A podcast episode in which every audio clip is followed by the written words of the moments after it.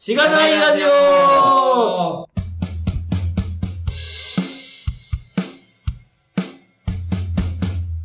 はようございます。ありがとうございます。言言ってください。え、ちょこの間を楽しむ。最近の趣味なんです。はい。後編です。はい。のりぴーさんをお迎えしてお送りする後編。はい。はい。まあ後編は、まあ前編はなんかそのキャリアってやったりとか、まあどういう学校を経て、えっ、と、どういうキャリアを経て、今に至って、どういうコミュニティとか、勉強会にどういう気持ちで、こう、取り組んでるとか、みたいな話を聞きましたと。はい。後編は、もうちょっと詳しく、その技術的な話で、まあどういう技術に興味があって、まあどういうところが面白いのかとか、まああとは趣味の話とかも、もうちょっと深掘りして聞いていけたらなというふうに思っております。はい。はい。はいということでよろしくお願いします。よろしくお願いします。そしたら、まず最初にポッドキャストの紹介をします。はい。えーこのポッドキャストは SIR の SE から Web 系エンジニアに転職したんだが楽しくて仕方がないラジオ、略してしがないラジオです。題名の通り、SIR から Web 系に転職したパーソナリティのズッキーと、神が、近況を話したり、毎回様々なテーマで議論したりする番組です。しがないラジオでは、フィードバックをツイートで募集しています。ハッシュタグ、シャープしがないラジオ、ひらがなでしがないカタカナでラジオでツイートしてください。しがないラジオウェブページがあります。しがない .org にアクセスしてみてください。ページ内のフォームからもフィードバックをすることができます。感想、話してほしい話題、改善してほしいことなどつぶやいてもらえると、今後のポッドキャストをより良いものにしていけるので、ぜひたくさんのフィードバックをお待ちしています。お待ちしてます。お待ちしてます。はい。はい。ということで、えー、まずでも、こう、あれですかね、技術的な話ですかね。まあ、前編でも、なくその話聞きたいなみたいな話を多分したと思うんですけど、うん。まあ、なんかその辺とか、もろもろ聞きたいんですが、どっから行きますか？そうですね。まあ、あの、今、 SmartDrive っていう会社さんで、まあ、フロントエンド開発されてるってとこで、まあ、さっきもちょっと話出て、えっと、B 向けは、えーっと、 React 使ってて、まあ、なんか、今、新しく作られてるサービスは、 Vue で、で、 Nuxt で書かれてるっていうところで、まあ、その辺の、その、まあ、SPA じゃないですか。まあ、 React と、 Nuxt、Vue まあ、その辺の話を聞けたらな、というふうに思いますと。で、 React については、その、さっきも申し上げたように、ハンズオン会はい。もされてて、その、以前のウェブ制作会社におられてた時から、もうそういうのを、えっ、と、やられてたんですか？ウェブ制作会社でも React を使っていた。そうですね。いや、えっ、と、ウェブ、仕事では使ってなかったんですけど、は勉強の一環としてうん、 React 触ってって、い。うん。で、 React を触ってますよって言ったら、さっきの黙々寺のコミュニティのムロさんに、React のハンズオンやるんだけど、なんか、前で喋らないかって言われて、なぜか僕、 React 始めて2、3、2ヶ月ぐらい仕事も使ったことないのに、みたいな感じの時に、ハンズオンで、なんか、偉そうに言ってましたね。ウェブ制作では、一応僕の会社で使ってる案件は走ってはいたんですけど、はいそれに関わることは特になかったですねい。。うん。なんで、まあ面白そうだなと思いつつ、まあ趣味でやってたみたいなうん。感じですかね。で、まあ、 React で実際に業務で使いたいなって思って、まあ、そういうところで転職したっていう、そうですね。まあ、感じなんですね。うん、うん、うんうん。なるほど。ウェブ制作会社ってなんか、まあ、いろいろだと思うんですけど、そういう Vue とか React とかあんま使わないですかね？どうなんですかね？まあ使わないんじゃないですかね。今はどうかわかんないんですけど、僕がいた時は少なくとも、あんまり使う機運はなくて、で、まあ何が、まあ使わない要因はいっぱいあって、うーんと、まあわかる人が少ない。はから使わないっていうのとか、まあアニメーションさせたいので、まあ Vue は結構まあ相性良かったりするんですけど、まあ React はまあ DOM いじるの良くないじゃないですか。うん。難しいですよね。はい。うんアニメーションはやっぱ DOM ゴリゴリいじっていかないといけない。CSS アニメーションは結構限界があるので、い。うん JS でこうゴリゴリ DOM をいじりたいなって時に React はちょっと邪魔とかうん。ありますし、まああとは React をちょっとオーバースペックな感じがあってとか、まあ EJS とか Pug とかでいいじゃんみたいな。テンプレートだけできればいいじゃんみたいな感じで React 使わないとかもあるし、とか。っていう感じであんまり使わないことが多いですかね。また納品をするときの関係で、差分納品ってあるじゃないですか。うんん。まあ、噂には聞きます。差分納品ってがあるんですよ。わかんないです。差分を納品しろってお客さんに言われて、もうなんかなんでか忘れちゃったんですけど、僕今となっては差分納品本当にもうクソだなって思って、はい差分納品がこの世からなくなればいいのにって思ってるんですけど、Git で管理しろよみたいな。これあのー、はい感じなんですけど、まあお客さんにそのサービスじゃないや、差分納品してくれって言われた時に、バンドルしちゃうと差分が出ないんですよ。その、ファイル丸ごと差分になっちゃうから、なるほど。その圧縮しちゃってワンラインになっちゃうと、差分納品ができないから、その、JS とか HTML とか圧縮しないで納品することが多くて、えー、そうなると、まあ、使えないよね、みたいなうん。感じですねう。ん。なるほど。差分納品っていうのはもうなんか、新しく追加した HTML ファイルだけをこう渡すとあそうか、編集そういが、うことですあ。そう編集が入ったファイルだけを ZIP にして送るんですよ。え基本的には、なんか僕あんまりウェブ制作会社っていうのに、すごい、あんまり造形が深くないというかわかんないんですけど、基本的にはあんまりこうサーバーサイドはないんですか？サーバーはもう元ないですね。うん。だから、まあ、HTML と CSS と JS を納品しますと。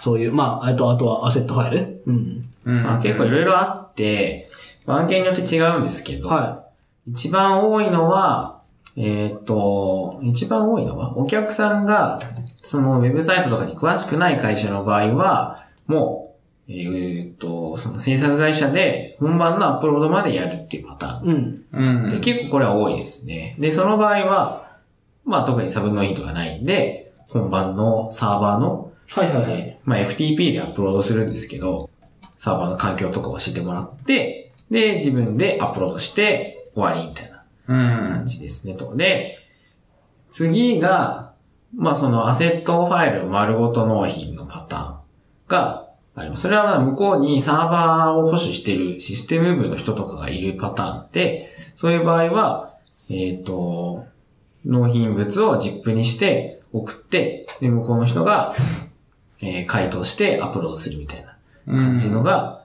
ありますと。で、今これ結構めんどくさくて、いつ送ったファイルかみたいなのをこう、あの、2018-0405.zip みたいはいはいはい。な。0405アンダーバー 1500.zip とかっていう感じで、その zip ファイル納品をするっていうパターン。で、最近ちょっと増えてるのは、まあ Git で納品するパターン。まあ、そうですよね。うん。Git で管理して、Git のプルリクで納品管理するっていうパターンうん。です。で、まあ、うーん、お客さんにフロントエンドの人がいる場合は、ひえーひいる場合とか、まあ、システム部の人が結構まあ、なおい人の場合は、Git 納品、Git ファイ、えーリポジトリを共有してもらってっていうのができるんですけど、システム部の人頭古いことが多いんで、うん。やっぱ Git 納品できなくて ZIP で納品してくれとか、あと大きい会社のセキュリティがどうのみたいな話でリポジトリ共有できませんみたいな。で、まあ、ZIP ファイルでくれみたいなとかは結構あって、まあ、ZIP ファイル納品は本当にクソですね。で、しかもその中でもクソなのが差分ファイル納品ってやつで、うち前の会社の場合は、そういう、えっと、ソースツリーのアドオンみたいなのを作ってて、コミットの差分を別ファイルとして抽出してくれるスクリプトを書いてて、はい。それを走らせると、特定のコミットとコミットの間の差分を ZIP ファイル化してくれるっていう。へ ZIP ファイルー外部ファイルにバッと書き出してくれて、それを ZIP にして納品すれば OK みたいなはい。組んでたんですけど、本当に差分納品は本当クソですね。分納品をするだけで、もうなんか、もうなんか結構な時間かかるわけですよ。うんまあそうですよね。なんか、コミットとしては積んでるのに、前回の納品時点からの差分を割り出さないといけないっていうことですよね。それって基本的にどうなるんですか？その、消えた部分とかはどうするんですか？消えた部分は、あのー、ね、別途連絡します。このファイルは消してください。このファイルのこの部分は消してくださいとか、そうそうそう。まあ、この部分はだったら、まあ、新しいファイルを送って、辛いな。辛い。うん。本当にクソっすね。で、まあ、向こう Git 入ってなかったりするから、どこでどこの差分変更が入ったかを多分その知っときたいうんから、差分で納品してくれっていう話なんですけど、ほんとクソですね。これはもう声を大にして言いたい。そうっすね。差分ファイル納品はクソ。差分ファイル納品してくれっていう仕事が来たらもうお菓子やりたくない。もう今後一切やりたくないっていう気持ちを持ってるほどには差分納品はクソです。確かに、本質的じゃない作業そうそうそうが増えますよね。そうなんですよ。で、差分納品、ディレクターの人できないから、うん。結局エンジニアがやることになって、は時間がない。もうただでさえ炎上して、もう工数も足りない。うわーってなってる中でい。、はこうサブファイルを作る20分とか30分の時間を、はいこう、捻出するためにや残業をするみたいな。ほんとクソなんで、はい。一刻も早く皆さん Git を導入して、あの、リポジトリを共有して、もう一回プッシュして、一回がプッシュして、一回プロリコを作ればもう OK っていう。うん差分わかりますからね。はい。そうですね。差分わかるやんっていう。ちゃんと出てる。GUI 上に出てるっていう。ちゃんと1ファイルの中での、こう、差分とか誰がコミットしたかとかもわかるのに、なぜやらないのか。そう。なんで Git を使わないのかっていう、本当にもうそういうのを声大にしていっていきたいと。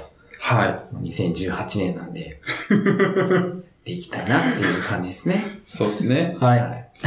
いやー、ぜひこれ聞いてる差分納品好きな人は、改めてください。差分納品好きな人いるんですか？絶対いないっす。これ聞聞かないですね。多分、サブの品好きな人。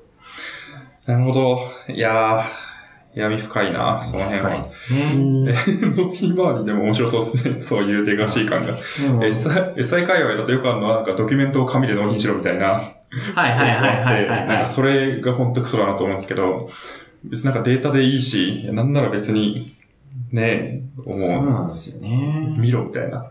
ソースコード見ろみたいな。ウィキとか書きたいみたいな。エクセルで書きたくないみたいなのあるんですけど、ドキュメントとかは別にないんですか物を納品すれば結構 OK ですか？ああ、そうです。いや、もの、ドキュメント別途くれっていう場合もありますね。うーんトヨタの仕事してた時は、ありそはまあトヨタも差分納品だったんですけど、システム会社が別に入ってて、HTML とかをそのシステム会社さんに渡して、システム会社さんがシステムに組み込むみたいな感じだったんですけど、アニメーションとかつけてて、その状態によって変わるとか、CSS で。だから、ここのボタンにはこういうクラスをつけると、こういう風に状態が変わりますよとか、っていうのを、うん全部こう書いたドキュメントを作って送い。ったりとかんう。あなるほど。してましたね。まあ、システムでその表示が変わるところ、うん。例えばこういう状態の時は、こういう子にこういうクラスをつけると、ここが非表示になりますよ、みたいな。はいはいはいはい。また、ここがいらない時は、ここからここの HTML を削除するように、そのシステムで組んでくださいとか。うーん。まあ確かに。まあ仕様がわからないと、その挙動が正しいかもわかんないって言われたらまあそうなんですけど、まあなんか、ねえ、その都度聞いてくれよみたいな気もしますし。まあ、まあ、これ自体はまあ、しょうがないかなと思いつつ、みたいな感じですね。うん。そうっすね、そうっすね。あと一番ひどいのは、あの、お客さんが SAS とかをコンパイルできないからっつって、SAS をコンパイルした CSS を納品したのに、お客さんがその CSS をいじっちゃったがために、その CSS の差分を SAS に、こう、反映するみたいな作業が発生する案件は、なるほど。本当に、はい本当にやめてほしいな。ああ、それ、そうっすね。やばそうっすね。そういうことをするんじゃなくて、ちょっとお金を積んで、こっちに修正を依頼するか、あの、サスで納品するから、サスを自力でコンパイルしてくれと。はい、そうはい、いう風はい。にしたいんですけど、やっぱディレクターの人もね、やっぱそんなお客さんに強く言えないんで、確かに。もうそんないちいちお金かけらんねえわ、みたいなこと言われたら、あ、そうっすか。うん。ないるから、そういうのもまあ辛いなっていううん。感じですね。そうっすね。面白いっすね。そう。だからまあ、さす、まあ、あれですよね。Vue.js とか書いて作ったのに、コンパイルされた後の JS をいじって、やばいみたいな。逆に G- Vue.js コンパイルした後の JS ゴリッといじられたら、それはそれですげえなって そうですね。それはそれですげえなって感じですけど、それと同じ構造のことがまあ CSS だと起こりやすいってことですよね。ねスタイル変えたいはまあよくある話ですもんね。確かそれはちょっとやっぱ辛かったですね。に。うんいや、ちょっとそうですね。こういうなんか、レガシーの話大好物なんで、ちょっとついてっちゃうんですけど、その技術の話いきますか。はい。あ、じゃあ、そうですね。どっからかな。う んまあでも、あれですか。ちょ React と Vue をどっちも触っている人って結構、なんかある種貴重だと思うんですけど、ああ、そうですねそ。の辺になんか思いがあったりしますか？ Reactと Vue どっちが好きとか、なんかどういうケースだとどういいとか、うんまあ若干前編でも話したっちゃ話したんですけど。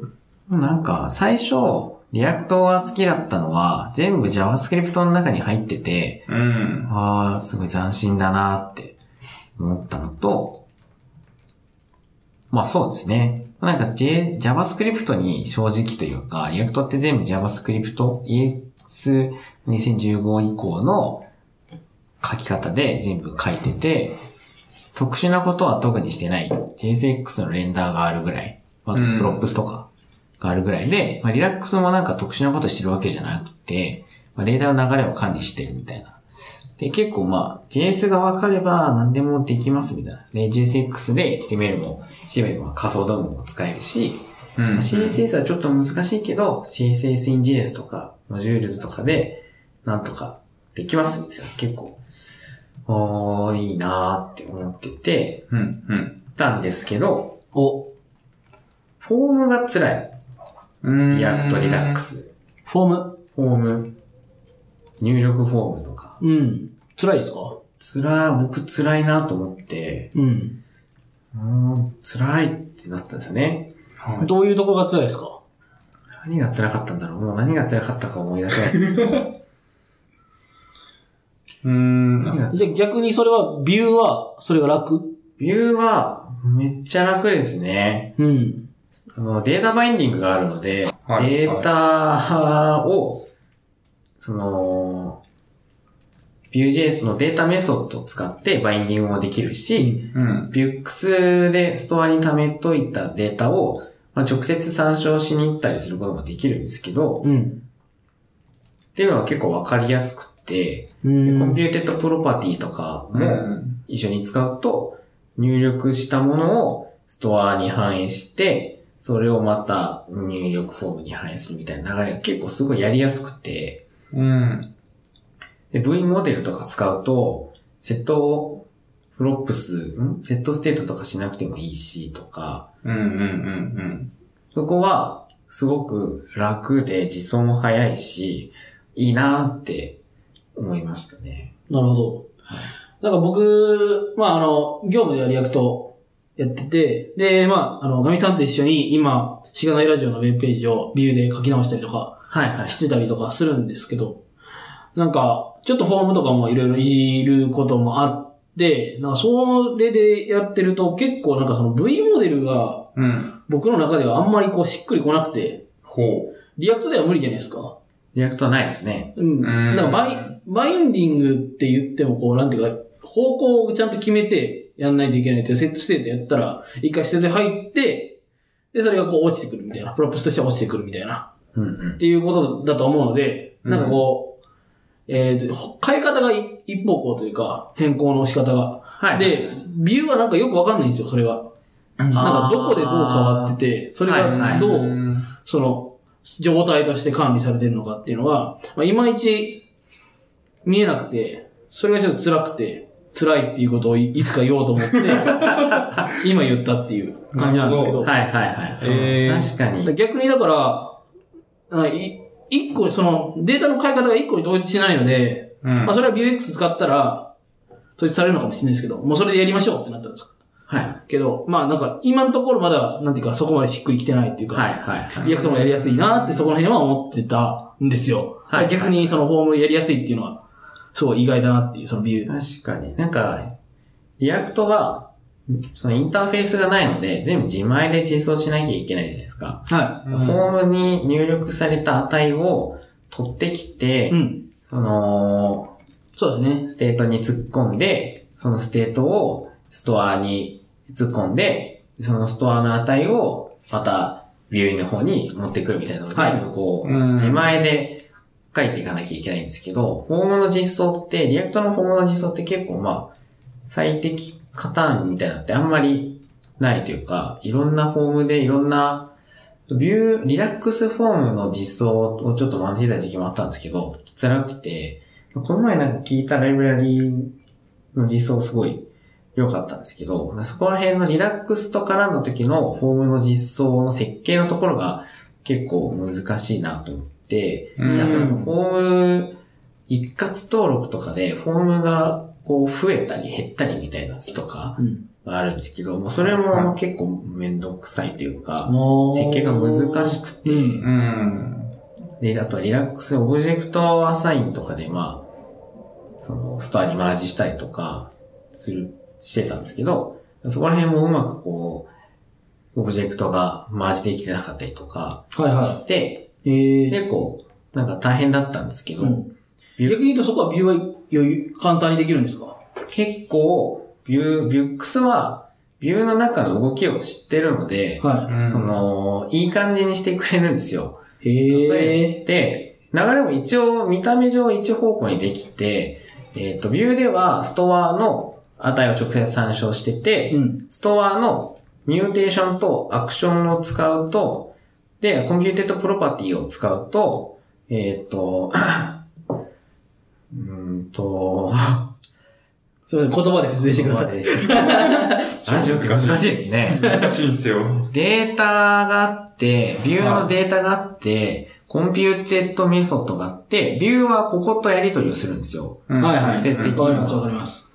で、この computed property がストアに、と、こうやり取りしてて、うん。えっ、と、変更があると、 action が叩かれて、 action でなんか、もごもごっとしたのがあって、その後に mutation が叩かれて、で、 mutation で、えっ、と、す state がストアに反映されて、またそれが computed に流れてきて、 computed 表示するみたいな。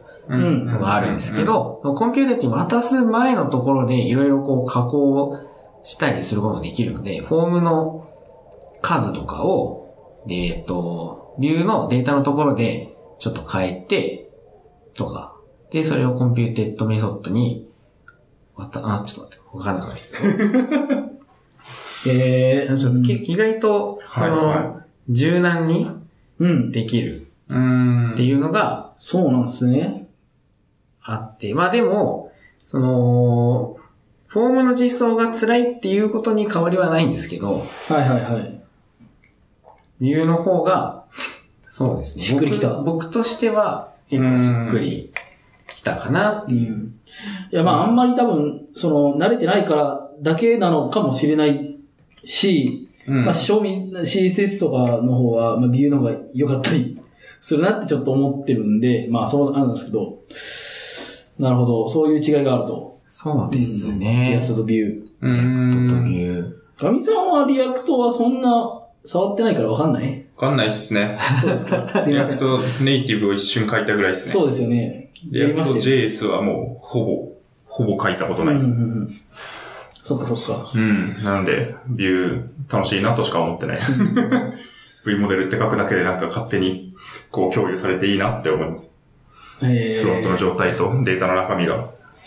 ー、そう、あれ、あれが逆に僕の頭を混乱させるんですよ。あの、僕も最初はそうでしたね。なんか、 React をずっとやってて、うん Vue.js に来た時は、データの流れが全然わからなくて、ああ、なんじゃこりゃって思ってたんですけど、慣れると、まあ、そんなに苦じゃないかなっていう感じはありますね。えーん。 Vuex はまあ結構便利ですね。そうなんすね。じゃあちょっともうちょっと精進します。もう React 最近も全然なんで、もう React 16、V16 とかも全然触れてないんで、もう僕の React の知識は太古の化石と化してしまってますね。なるほど。そうっすね。っていう。 React、さっきの話で言うと、 React よりも Vue の方が、こう、早くて、まあでもさ、えっ、と、テンプレートでの納品っていうか HTML での納品だったからっていうのもあったと思うんですけど、早いっていう話があったじゃないですか。はい、はい、開はい。発開発が。うん。っていうのは、それはどういうあれなんですか？あ学習コストの低さとかですか？それは、うん。まあそのテンプレートが入れられるっていうのもあるんですけど、はい。あのー、Vue.CLI がめっちゃ便利で、うんああ、そうなんですね。Vue.CLI で、まあテンプレート選択して Vue イニットすると、もう Webpack の設定とかもいい感じになったプロジェクトが、ボンって一個できるんですよ。で、うん Next はまあ、もうその Vue.CLI 使ってるんですけど、もうそれはすごくよ、良くて、で、Vue.js エコシステムが結構もうはっきりあるので、その、とりあえず使える状態のアプリケーションが Vue イニットするだけでポンってできるっていうのはもう本当に素晴らしいなとうん。思いました。 React は Create React App ありますけど、はい。あれは結構難しいというか、うん。 Reactはエコシステムがないので、まあ、うんそうですよね。その、まあ、 Create React App 最近すれば Facebook に入ったのかな、確か。そうですね。うん。ですけど、えっ、と、それ以外の React Router であったりとか、 Redux とかは、Facebook っていうか、 React を作ってるところとは関係ないところで作られてるけれども、そうそうそう。ビューはビュールーターとか、UX とかは、一応 Vue の organization。にも入ってるっていうところが違うと。なんで、まあその、ある程度のアプリケーションのひな型うん。をもう楽に、楽にというか、もう早く用意できるっていうのは Vue.js すごくいいとこで、で、あと Vue.js のライブラリを選定するときも、うん。まり悩むところが少ないうん。なっていう、その Angular ほどガチッと決まってないので、ある程度選択の自由を残しつつ、でも React ほど放任主義ではないので、そのどれを使ったらいいかっていうのは、まあ、ある程度決まってるみたいな感じなんですよね。だからそれがちょうど、その僕のプロジェクト的にはちょうど良くて、なんでまあ Vue.js っていうか Next.js を使ったっていう感じですね。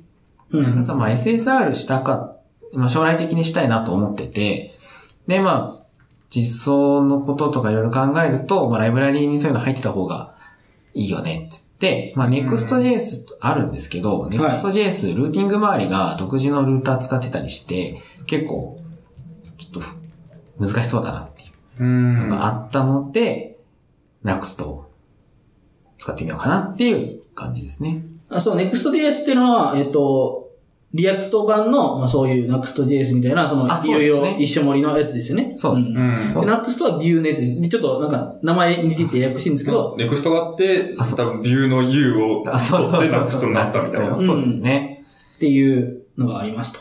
はい。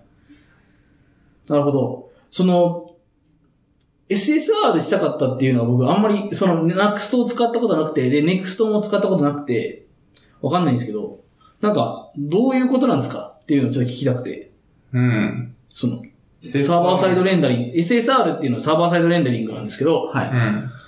えー、そういう実装があるサーバーを立てれ、たサーバーとして、あ、そうですね。Next の中にはサーバー用の J Node.js のコードも入ってて、はえーっと、例えば、その、アプリケーションが Rails でできてたとして、Rails と、まあ、フロントのせビューの部分があるじゃないですか。い、はで、うーんと、Next はこのビューと、あともう一個ここの Node サーバーのコードも生成されてるんですよ。だだか、ら、えっ、と、Next.js のファイルっていうか、で、ん？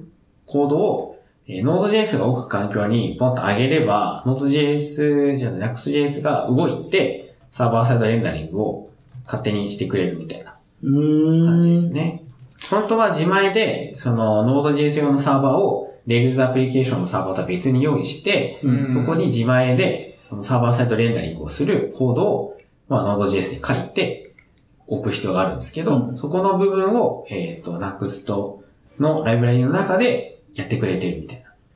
感じですね。で、それは選択できて、静的な、静的なっていうか SPA の部分だけ使うこともできるし、うん。SS サーバーサイドレンダリングするところまで使うこともできるしっていう感じですね。でも結局なんかどこの部分をサーバーサイドレンダリングするみたいなのとかは、なんか書かないといけなかったりしないんですか？そんなこともない？なんか、は、まあ、全体的にサーバーサイドレンダリングしてくれますね。うーん。で、まあ、さ、たまにサーバーサイドレンダリングに対応してないライブラリとかあるんですけど、それははサーバーサイドレンダリングしないよっていう、こう設定できたりするんで、結構、こう、まるっと面倒を見てくれてるんで、Next.js を使ってサーバーサイドレンダリングをする場合は、特にそのサーバーサイドレンダリングするところには、関与しなくて大丈夫みたいへえ。うーん。な感じですね。まあ、いろいろまあバグとかもあるらしいとか、まあ聞くんですけど、基本そのタッチで OK みたいはいはいはいはな感じなんで、まあサーバーサイドレンダリングするなら入れといていいんじゃないかなっていう感じ。ですね。なるほど。サーバーサイドレンダリングしたいモチベーションって、世の中的にはなんかどの辺があるんですか？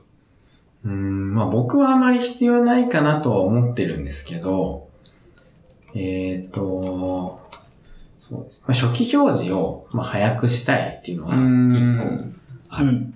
で、あの、ライトハウスって、Google がやってるパフォーマンス継続テストツールみたいなのある。はいはいはいはいはい。あれで、そのモバイルファーストインデックス、一番、モバイルで見たときに、その、一番最初に表示される部分がどれぐらいのスピードかっていうのを、今、Google 測ってて、うん。はいそれが大事だよね、みたいなのがあるんですよ。で、それが早いと、サイトの評価がいいみたいな。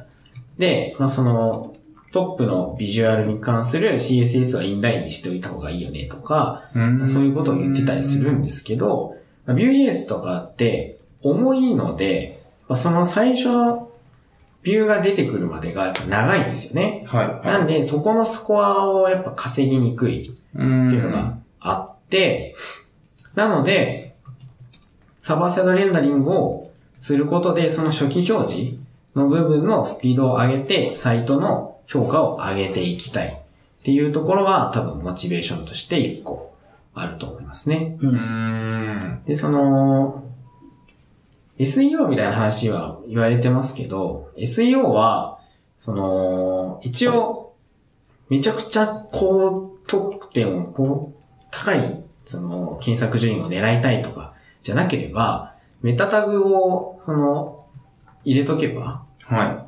HTML に、その Next で生成されるときにメタ入れられるんですけど、メタタグをちゃんと HTML に入れておけば別に不利になることもないし、い。ププリレンダリングみたいので、えっ、と、Next でビルドすると HTML ファイルが作られるんですよ。で、HTML ファイルには JS のを読み込むコードと、えっ、と、メタ情報はいがは書き出されてて、なんでうん SEO はもうそれ書いてあるから、だいたい OK みたいな。い。うーん。そうですね。だから SSR を、SEO をしたいから SSR っていうのは、今ちょっともう微妙かなっていう感じはいはい。ではいはい。メディアとかで、その、本文までちゃんと検索結果に載せたいうってんなると、まあ、サーバーサイトでレンダリング返して、ボットに読ませたいみたいなのはあるんですけど、検索に引っかかるようにしたいぐらいだったら、メタタグを、はい、メタタグが書かれた HTML を吐き出しとけば、もう OK な感じなんで、うん。SSR いらないかなっていう。なるほど。いや、めっちゃ勉強になる。そうか。その場合でも SPA で作って、ルーティングまでやると、メタタグも JS で書き換えるわけじゃないですか。はい、はい。そうなると厳しくなるんですかね。いや、えーっと、なんていうんですかね。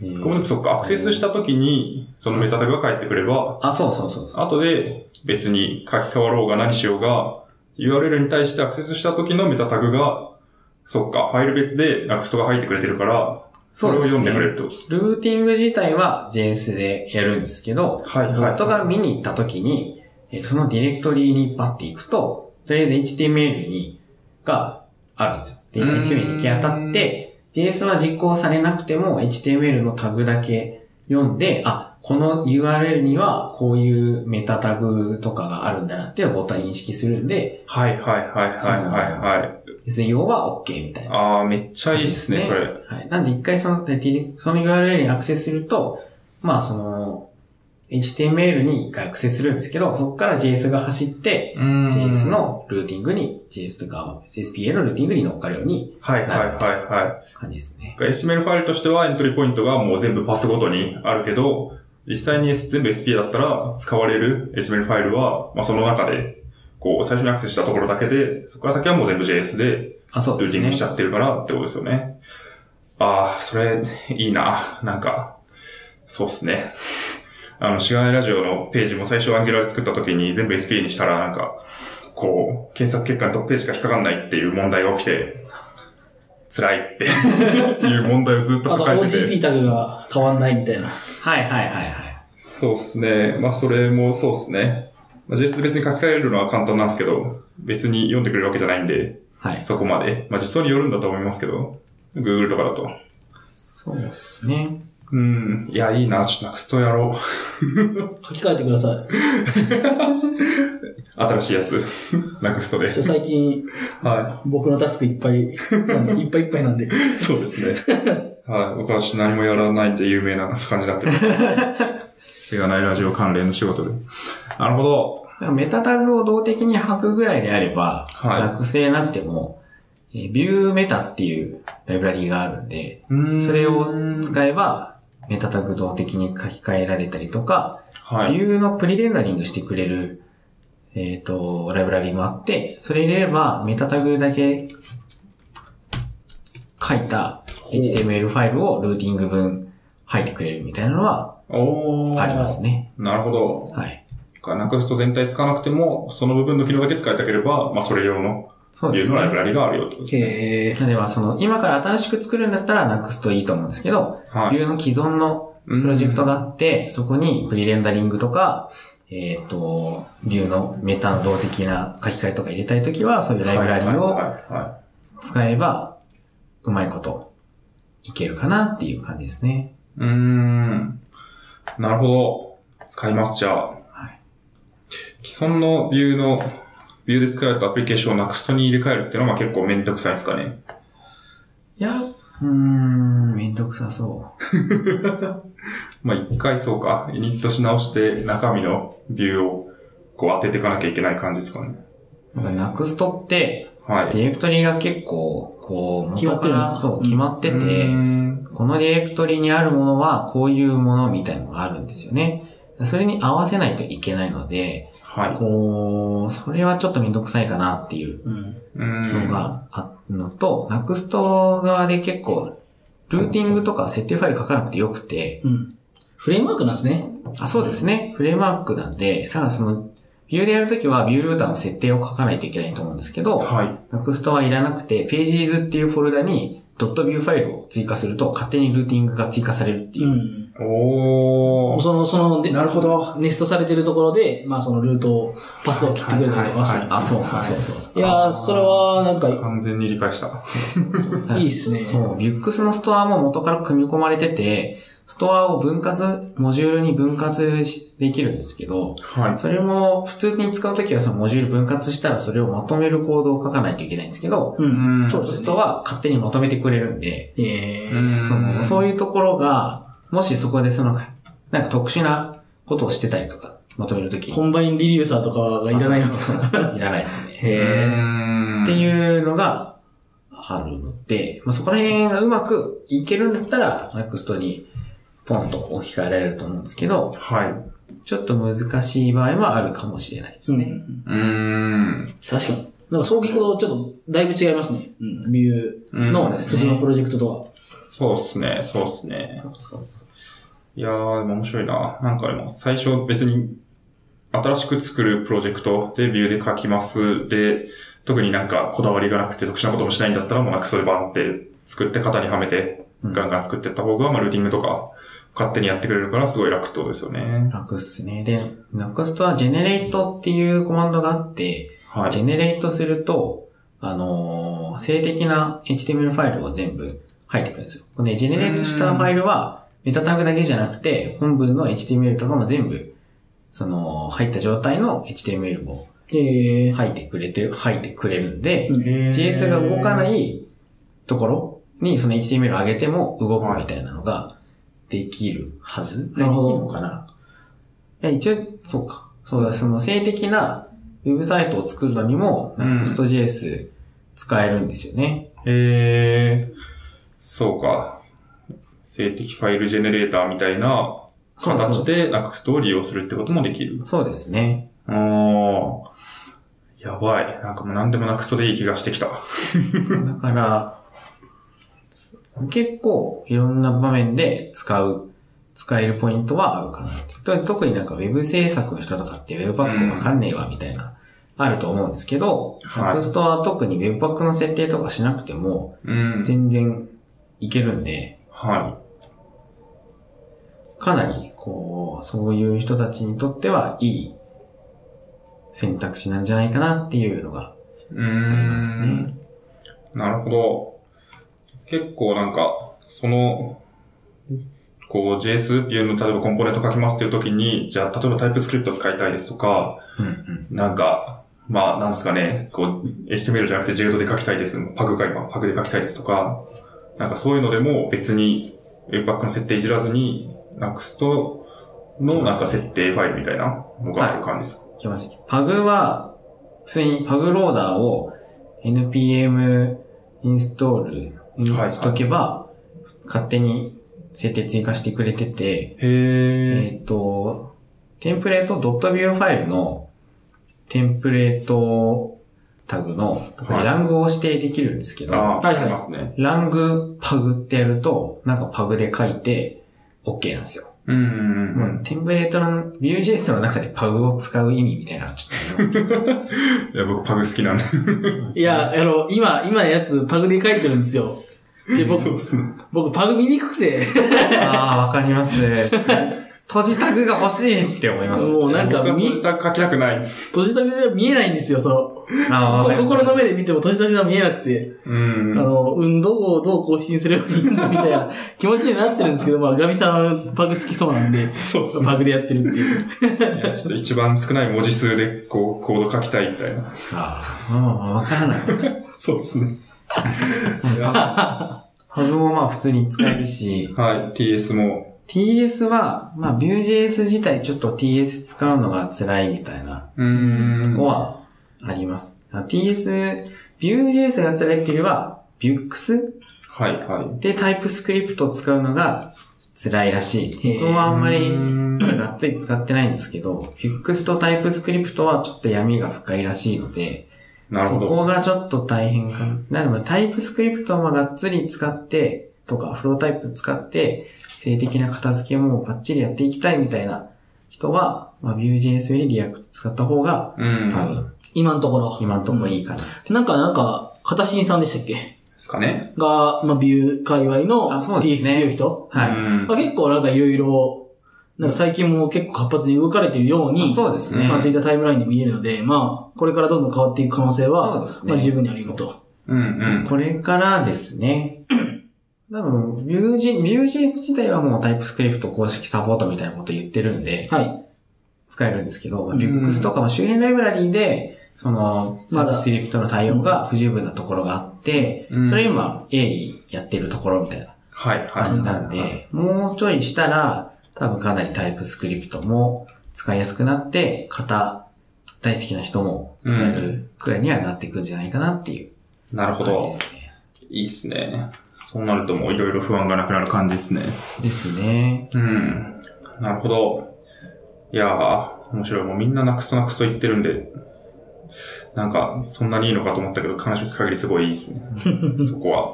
まあ、Vue.js やるんだったら選択肢うん。にはなるかなっていう。はい、はい、はい。はい。なるほど。もう聞きたいことは全て聞きました。はい。ありがとうございます。うん。いいっすね。はい。いや、もう僕も聞いたのが聞いたんで、グラフ QL いいですか？グラフ QL はサーバーサイドですよね。あ、そうです。サーバーサイドも開発されてるんですか？いや、まあグラフ QL って、まあ、フロントのアポロっていうクライアント、はいはいわかりますイメージ的にはなんですけど、うんまあでもサーバーサイドの実装もちょっと見たりしますね。うん。それグラフ QL っていうのは、まあ、レストと別ののインターフェースみたいな。そうですね。エンドポイント一つにして、まあ、いろんなリソースに、こう、クエリを投げるような形で、まあ、JSON みたいな感じ投げるような形でアクセスすると、まあ、欲しいものだけが返ってくるとそうそう。いうような、まあ、パラダイムなんですけど、うん。えー、アポロビューみたいなのは結構しっかりしてるんですか？そのエコシステムとして。結構しっかりしてますね、 Vue Apollo。うん。あ、そうなんですね。使いやすいし、はい。まあ、 Nuxt の中にも、もう Nuxt 結構いろんなモジュールがあるんですけど、うん。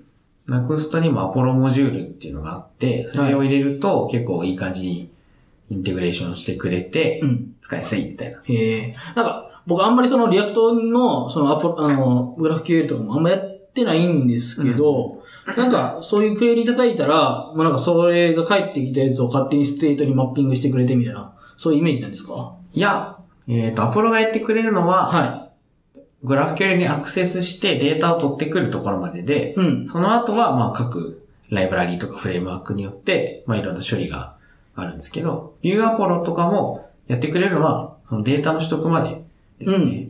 でストアへのマッピングとかは、まあ、やり、こっちでやる必要があるんですけど、うん。まあ、グラフ QL 使ってる感触だと、あんまりストアに突っ込む必要がないかなっていうのがあって、へえ。なんでかっていうと、その、ス僕がストアに突っ込むときって、複数のレストの API を叩いて、うん。情報を1個にまとめたいときうん。が結構多いかなと思ってて、は例えば、ユーザーの情報をまあ取ってきました。で、一回ストアに入れます。で、そのストアの情報を参照して、今度は別の API を叩いて、でその情報をまたストアに突っ込みますみたいなことをねやるんですけど、グラフ QL エンドポイント1個で、しかもサーバー側でフィルタリングできるので、その、データを貯めとく必要がないんですよね。欲しいなと思ったデータは、うんその場で素直に一発クエリをポンって叩けば、ポンって戻ってくるし、ミューテーションもその場で、えっ、と、必要なデータをポンって上げれば、サーバー側のデータ変更されるんで、あ、そっか、もうそういう感じになるんですよ。その、えっと、フロントエンドでいろいろな情報を持たずに、何か更新を走ったら、もうすぐグラフ QL の、えっと、API 叩いて、変える。そうですね。サーバーサイド変える。なるほど。ですね。そうなるんですね。うーん。だからなんかこう、グラフ QL っていうのは、サーバーサイドとフロントエンドで明確に分かれてるっていうのは、うん。こう、境界を曖昧にしてる感じうん。はい。ですねフロントからもサーバーからも同じクエリを叩けば同じ結果が返ってくるっていうはいはい。感じで、なんで、まあそのフィルタリングとかもそのグラフ QL の中でやって必要なデータを、えっ、と、必要な時にこうちゃんと返してくれるみたいな。だからその、結構なんか React のリストアとか、あ React のストアとかも情報の二重管理でなんか冗長なんじゃないかみたいな論調は、まあたまに見ると思うんですけど、はい。そこら辺を結構排除してくれるかなっていう感じですね。うん。その複数のエンドポイントを叩いて、情報をまとめる必要がない。1個のエンドポイントで、えっ、と、1個のクエリーで叩けば、欲しい情報は全部返ってくるし、えーミューテーションっていうその変更を加えるときも、そのエンドポイントに対して情報を1個、うんポンって送ればいい。勝手にやって、うんやって、もうその状態返してくれると。いろんなエンドポイントに、こう、いろんな情報をポストする必要がない。うん。はい。はい。はい。確かにそれはすごい良さそう。なんで、まあそこは結構いいかなっていうのはありましたね。まあでもミューテーションは僕はあんまり今回使ってなくて、うん。と表示するだけの、そうですね、うん参照系のとこしか使ってないんですけど、はいはい。うん。参照系のとこ本当にいいですね。うん。結構なんか、うん何回もいろんなこう、そうですよねところを叩かなくて、これが終わったら、これを使って、あそうそうそう取ってきて、うん。で、いい感じに加工して、いい感じの JSON にして、ストアに置いといて、そうそうそうそれをいろんなところで読み取るみたいな。うん確かに。なんかここではこういう形式で欲しいけど、ここではこういう形式で欲しいから、これ両方持っといてみたいな。はい。はい。とかもはい。いっぱいありますよね考えなくてもいいのか、うんそれを。なんか、こう、そうですね。フィルタリングできるっていうのはやっぱ一番大きいかなと思ってて、はい。こう、REST API で取ってきて情報が多いから、こう、フィルタリングかけることってあるじゃないですか。ん ID でフィルターするとか、なんか特定のカテゴリーでフィルターするとか、そういうのをサーバーがフロントでやると、結構その、漏れちゃったりすることがあったりとかして、うん。難しい。で、テストもしっかり書かないとそういうの防げなかったりするんですけど、グラフ l だとサーバー側でフィルタリングできるので、クエリがちゃんとしてれば、ちゃんとフィルターされた値が返ってくる。から、信頼度が高いし、うん。表示が漏れることもないし、あと JS でゴリゴリなんか処理する必要がないので、その、コードもスッキリするし、っていう感じですかね。で、何でフィルタリングしてるかみたいなのもクエリを見れば一発でわかる。うん誰でもわかるから、それはすごくいいなと思いますね。はいはいはいはい。うん、確かに。なんかまあ印象的にはなんか、フロントでやってた大変なことをサーバー側に持ってったっていう感じがして、で、サーバーの API 実装がすごい大変なのかなと思ったんですけど、その辺も、ライブラリ、アポロとかを使うと、まあある程度、既存の API をこうグラフ QL にこう変えるみたいなのもやりやすくなるっていうことですかね。そうですね。へー多分なんかいろんなエンドポイントを開発しなくて良くなるので、うんその、オブジェクトの構造さえ決めれば、GraphQL のエンドポイント1個返せばいいので、サーバー側の人そんなに大変じゃないんじゃないかなとは思いますね。うーん。そうなのか。なるほど。うーん。あとは、えーっと、まあ大変か大変じゃないかっていうとわかんないですけど、まあサーバー側とフロント側の境目結構曖昧になるので、うん。タスクが引っ張られづらくなるっ。ていうのがありますね。なんていうんですかね。例えば、こういうえ REST API でこういうエンドポイントでこういうデータを返してほしいですみたいな時って、その返してもらうデータの、その、階層とか、階層なの持ってくるデータとかっていうのを結構フロントのビューに依存したりするから、うん。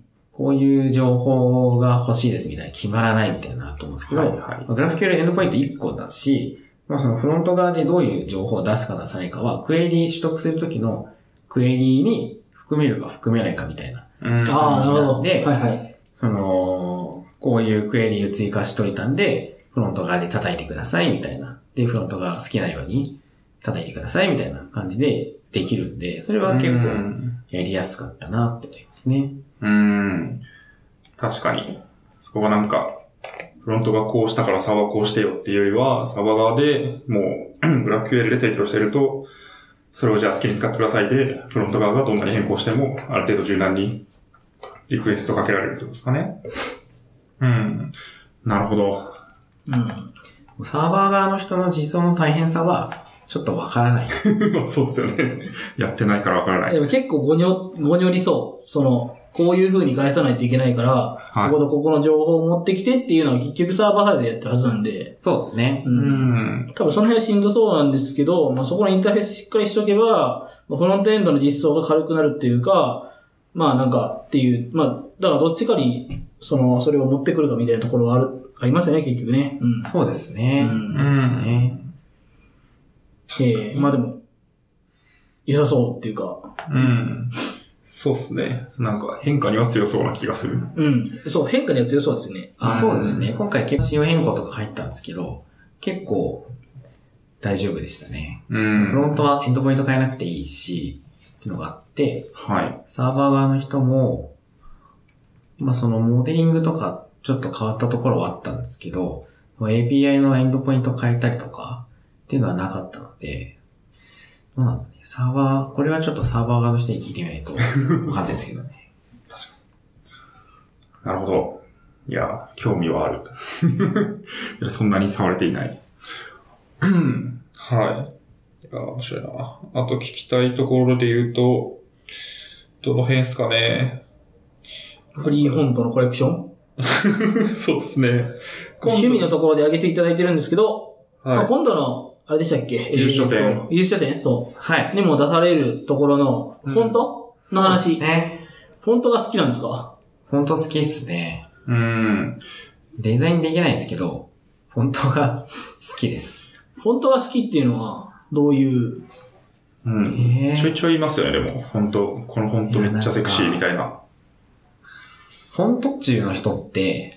なんか、厳しいですよね。厳しいっていうか、このフォントは何々だ、みたいな。エヴァンゲリオンのフォントがこれどのフォントでとか、うん。僕そういうのはそんなに興味なくて、フォントを見て楽しむ感じ。はい。えー、このフォント綺麗だな、可愛いなとか、こういう、こう文体で使ったら映えるだろうなとか、うん。うん。そういう感じで、なんかこう、テキストの、なんかね、なんていうんですかね、洋服変えてるみたいな、うん。おしゃれしてる人の気持ちですはい、よね。はい、はい、はい。スライド作ってる時とかはそうなんですけど、うんおしゃれしてる人。うん。そういう感じですね。だからフォント一つ取ってもいろんなフォントがあるし、フォントだけで、こう文章の印象とかも全然違うし、フォントす、いいなって思ってて、で、デザインのセンス、デザインのセンスっていうか、グラフィックのデザインとか、ウェブのデザインとかって結構難しいと思うんですけど、うん。フォントを選ぶっていうのは、まうんあそんなに難しくなくて、で、フォントを変えるだけで、そのちょっとおしゃれっぽくなったりとか、印象を変えることもできたりするので、これはすごく面白いなってうん。思ってます。で、フォントいっぱい持ってる、持っていたいんですけど、高い。はいはい。結構するまあ、んですねそうですね。結構しますよね。うん万。うんまあしますよね日本語フォントはもうほんとうん万、まあ、うんそう十か。万。はい。するんで、その、なかなか有料フォントには手が出ないんで、やっぱそのフリーのフォントをいっぱいコレクションして、うん。世界を楽そうですよね。しむみたいな。森沢フォントとか有名ですけど、普通に4、5万しますもんね。4、5万するし、ワンライセンスは1フォント契約で、まあ、2、3万とか、うん。新語っていう僕が好きなフォントは1契約3万ぐらいするんですけど、うーん。そうなのか。これなんか似たフォント勝手に作ったら怒られるんですか？怒られますね。まあそうですよね。そこのなんか、衣装に対する、こう、権利があるんでしょうけどねう。ん。何が、その、新語っていうのが好きなフォントなんですか？有料のフォントだと新語が好きですけ新語、ど、新語。うん。フリーのフォントだと、チェックポイントリベンジっていうフォントが好きですね。まあ、あとは、えっ、と、ポイントリベンジ。うん。あとはですね、機械彫刻用標準書体っていうのが、実企画で決められた、その、機械とか建造物に刻印をするためのフォントがあって、はい。それを Web フォントに、Web というか、フォントデータ、Web で使えるフォント確かに、機械彫刻用標準書体フォントっていうのがありますね。あ、そうそう。んっていうのを作ってる方がいらっしゃって、うんそれがすごく好きで、あ、可愛い感じですね。その、結構実企画で、うん。何ミリ、幅は何ミリじゃないといけないとか、うん彫刻するんで、その、丸みはどれぐらいでとか、かなり厳格に決まってるんですよね。はいはい。でそれを、まあその、フォントファイルに起こしているみたいな感へじのフォンー。トすげえ。ですね。すごい、奥深いですね。そうう。うんん。まあ、フォントデザインっていろんなデザインの切り口があると思うんですけど、こういうディス企画とかっていうのは結構幾何学的な決め方をされてるものが多くて、うん。まあその線の幅が何ミリでとか、えっ、と、このカーブが、の R はどれぐらいでとか、うんその一書体の大きさ、比率はどれぐらいでとかっていうのはかなりこう数値でしっかり決められてるものが多くて、それはかなり面白いなっていうのがある。あと、フォントは、漢字とかのフォントのデザインすごいなと思って、はい。はい。デザインを統一するのってめっちゃ難しそうじゃないですか。うん。確かに。数千字あって、うん。同じテイストの、テイストのフォント？にするって、なんかすごい難しいんだろうなと思って、うん。例えば A と B も違う形じゃないですか。いわゆるフォントとしての共通の見た目みたいなものをどっかに持たせて、こうデザインするのってすごくこう、難しいし面白そうだし、うん。なんか神秘的だなっていう。確かに。うん。そこになんか形は違うけど、こう共通のなんかテイストとかデザインみたいなそうそう思想みたいなのが、なんかどっかにないといけないっていう、絶妙なバランスですよね。うん。確かに。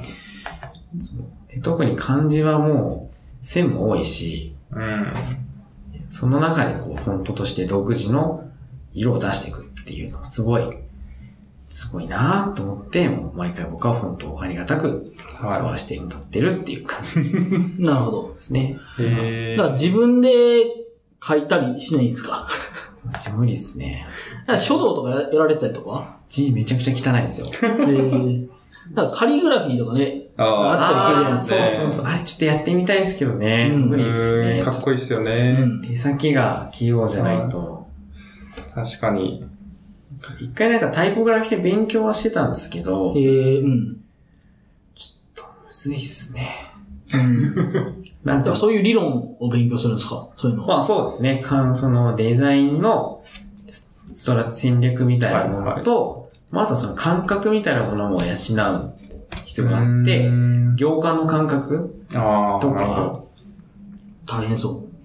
ありますね。まああとは、うんそのデザイン、やっぱその、幹となるコンセプトみたいなのがないといけないんで、そこはコンセプトデザインとか、ど。はい、はい。それをこうちゃんとデザインというかフォントに反映する力とか、うーん。必要ですね。そうっすよね。コンセプト良くてもビジュアライズされないと意味ないし、なんかかっこいいってだけだと、なんで作ったかわかんないみたいな、どっちもないといけないっていう。なるほど。えー、なんか本当に全然こう頓着、僕もあんまないんですけど、頓着がない人に対して、でも新しく、じゃあちょっとフォントとか気にしてみようかなって思ったら、何から始めればいいんですか？え 本当をこう、お気に入りのフォントを見つけるにはどうすればいいかとか、それをじゃあ、なんすかね、例えば登壇資料で使ってみるのかとか、あの、登壇資料で使ってみるっていうのは、まあ一つ手かなとは思いますけど、うん。登壇資料は読んでもらうフォント、あの、ものなので、はい。まあそれはそれであると思っていて、もう一つはなんか、こう、適当な文字列にはい。フォントいろいろ当ててみて。その楽しむとか、見た目の違いを、ですかね。うん。わかんないな、僕。はい。でも自然とそうなったら別になり方とかわかんないですね。でも確かに見にくい本当の人いますからね。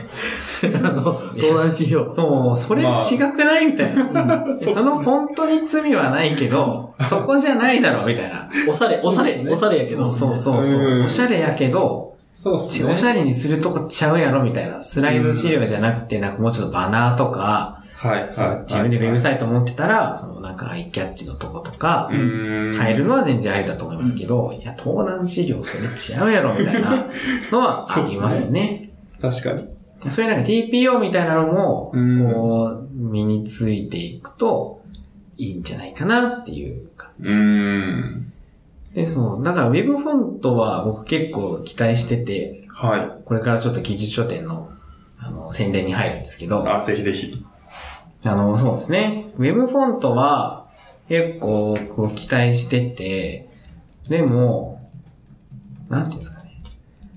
やっぱこう、デバイスごとにフォントが違うから、同じ体験を届けられないみたいなのが結構ウェブサイトあるので、うんまあそれを解決するので Web フォントっていうのがまああると思います。で、結構まあいろいろ言われるんですよね。パフォーマンス悪いとか、うん。重いとか、本当なんかどうでもいいみたいな言われるんですけど、やっぱフォント結構大事で、ひらぎので見るサイトと、メイディオで見るサイトと、MSP ゴシックで見るサイトは、同じデザインで、同じ行間で、同じ、なんですかね、画像を使ってても、全然やっぱ印象が違うし、うん。これはすごいもったいないことだと思って、デザイナーさんがしっかりとデザインしてくれたものを、まあ、ちゃんと見せたいなっていうのがあるので、まあ僕はやっぱ Web フォント使っていった方がいいんじゃないかって。画像文字もやっぱ僕は良くないと思ってて、SEO にも悪いし、サイトも重くなるし、はいはい。だからやっぱ Web フォントをまあ積極的に使っていく、その、雰囲気というか空気感できればいいなって思うんですけど、まあ、やっぱ難しい、ね、やっぱパフォーマンスとか難しいなっていうのがあって、まあそれはまあまあ難しいよねっていう話はあるんで、それをまあうまく解決していくような話を、まあ、本にまとめられたらいいなとうーん。で、なんかいろんなサイトでいろんなフォント使って、デザインというか、まあ、できて、あ、なんかフォント違うだけでやっぱこんなにサイトの印象違うんだみたいなのは、まあ、エンジニアの人もこう感じられるようになるとすごくいいなっていうのは思いますね。う。うんん。エンジニアの人こそやっぱこのウェブフォントとかは、ちょっとこう興味持つべきかなっていうのはありますね。であとは、なんかやっぱテキストエディターのフォントとかも結構みんなこだわるじゃないですか。こだわる人は。はい。ななんでそここだわるのにウェブサイト、フォントこだわらんのねみたいなところもあるし、はい、はい、はい、はい。なのでまあウェブフォントをもっとこれからよいっぱい使っていくような、こう、世界というか流れを作っていきたいなとは思いますね。なるほど。そうですね。どういう人がこう、技術書店の今度のウェブフォントの本を買うとハッピーになりますか？みんな、みんな。人類。人類みんな買ったら幸せに。ウェブフォントのどういう話が書いてあるんですか？ウェブフォントをまあ実際に使うところと、はい。また JS とか CSS とかで、まあできるだけこう最適化して、気持ちよく使う方法みたいなのをまとめるのと、またライセンスの話も今書いてますね。はい、はい、うんフォン周りの。まあだから、いいっすねもう本当にウェブフォント入門みたいな。そうですね。うん犬でもわかるウェブフォントっていうタイトルにしようと思うんですけど、い。まあ、ウはい。ェブフォント使いたいなって思ってる人だったら、もうどなたでもなるほど。買っていただければ、うん。もう全体的にいい感じにまとまってる本かなと思います。うんん。あんまないですよね。そうですね。やっぱこう、ブラウザの実装とかが結構、まあ、ここ変わるんで、うん本として出しにくいっていうのはあると思うんですよね。うん。まあそこを同時にして薄い本としてそう出すっていう。なるほど。うん。本当そう。買います。はい。そうですね。優勝店は、優勝店の週だ、け収録をしないっていう、あ、そうなんですね。あの、はいことをしてるので。ぜひね、買いに、買いに来てください。はい、行きます。間に合えば販売します。執筆が。今、進捗がだいたい、まあ、なん60%ぐらいあ、でも結構、おいつまでですか？と入校、早割入校が、11日までに入校すると10%引きで、はい。14日までに入校すると5%引き。で、18日が通常締め切り。うんで、19日が、えー、10%増しの締め切り。なんで、はまあ14にできれば間に合わせたいなと。思ってはいるんですが、はい。5%割引に。うまあ間ん。に合わなかったら、まあ18日までには、もう本当にうん。出したい出すと。と。あと、あと1週間ちょっとぐらいですね。まあ間に合わなかったら、ダウンロードカードで、あの、売ります。はい。置いといて、後で落とせるよ、みたいあそうですね。な。はい、はい、はい、はい。なるほど。いやー、楽しみですね。技術書店。なんで、初めてなので行くのがい、や、そうですね、僕も。僕らは。あ、そうなんですね。うんはい。ぜひよろしくお願いします。はい、楽しみにします。はい。まあ、そんな、とこですかね。まとこかな時間も結うん。構いい時間ですし。そうですね。はい。じゃあ、締めていきますかね。はい。じゃあ、締めていきましょはい。しがないラジオでは、フィードバックをツイッターで募集しています。ハッシュタグ、シャープしがないラジオ。ひらがなでしがない、カタカナでラジオでツイートしてください。しがないラジオウェブページがあります。しがない .org にアクセスしてみてください。ページ内のフォームからもフィードバックをすることができます。う。感想、話してほしい話題、改善してほしいことなどつぶやいてもらえると、今後のポッドキャストをより良いものにしていけるので、ぜひたくさんのフィードバックをお待ちしています。はい、お待ちしてます。お待ちしてます。最後に告知などあれば、まあ前編でもしていただいたんですけど、じゃあ多分ちょっと、もうは一回、い。日が空くので。ス、スマートドライブではフロントエンドのエンジニアを募集しています。で、僕、経由だと、ちょっといろいろいいことがあるので、興味がある方は僕に連絡をくれるといいなと思います。で Vue.js と React、Vue.js か React が書ける人がいいなと思ってるんですが、まあ JS 書ける人だったら、まあ誰でもウェルカムな感じです。はい。技術書典えー4で Web フォントの本と、えっ、と、 Hyperapp っていう、えーフロントエンドのライブラリーの本を2冊出す予定です。あと Web コンポーネンツっていう、えー、いるでもわかる Web コンポーネンツっていう機関の本もちょっと増刷して持っていく予定なので、もし興味のある方は、えー来て買っていただければなと思います。はいあ。と、んあと、多分このポッドキャストが公開されている頃には、僕が Next.js で作っているサービスも公開されているとお思うので、そちらもよかったらはい。チェックしてください。はい URL はちょっと後で、わかりました。はい、送ります。はい。そうですね。以上です。はい。ありがとうございます。ちょっとね、まだリリース、本リリースというか、正式リリースには間に合わなかったので、あの、収録時点では、あれなんですけど、多分リリースの時には、はい、いけてると思うので、よろしくお願いします。ありがとうございます。いや、ポッドキャスト出演初めてですか？ポッドキャストして初めてですね。なんか、ポッドキャストしようかなみたいな話、されてませんでしたっけ？ああ、してましたね。お、マジっすか？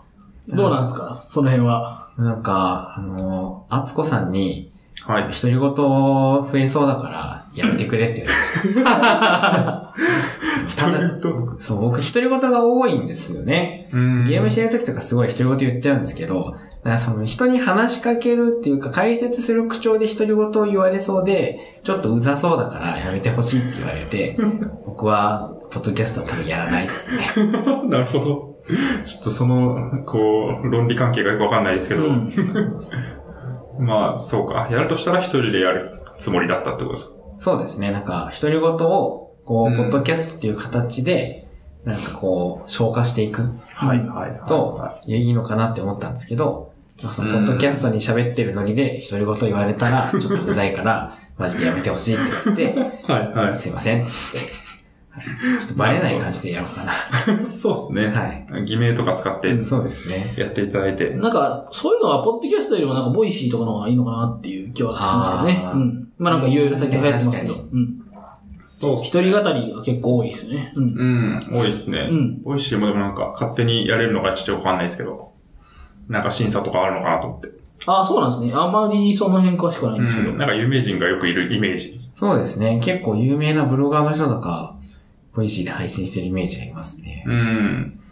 なので、ちょっと我々のような弱小ポッドキャスターには お声がかからない可能性がある。ね、ちょっとオープンなプラットフォームでやれると結構いいかなっていう気がしますよね。いや、なんか勝手に載せれるんやったらもう、これも一緒に配信しとこうかなと思って。ああ、あの、マルチチャンネルにマルチチャンネルに、いろんなチャンネルに。いや、それは確かにうん、あるかもしれないですね。なるほど。いや、でもすごい楽しい話と久々に、まあ久々でもないか、なんか技術的な話と、特になんか気になってるところが聞けたので、はい僕としてはもう満足ですね。聞き直して、ちょっと実際になくすとかやりたいなって思いました。すごく。ありがとうございます。そんな感じですか？はい。はい。そしたら、えっと、SP26 の B うんパートになると思いますが、えっと、のりぴーさんをゲストにお迎えしてお送りしました。えー、2回に引き続き、のりぴーさんありがとうございました。ありがとうございました。ありがとうございました。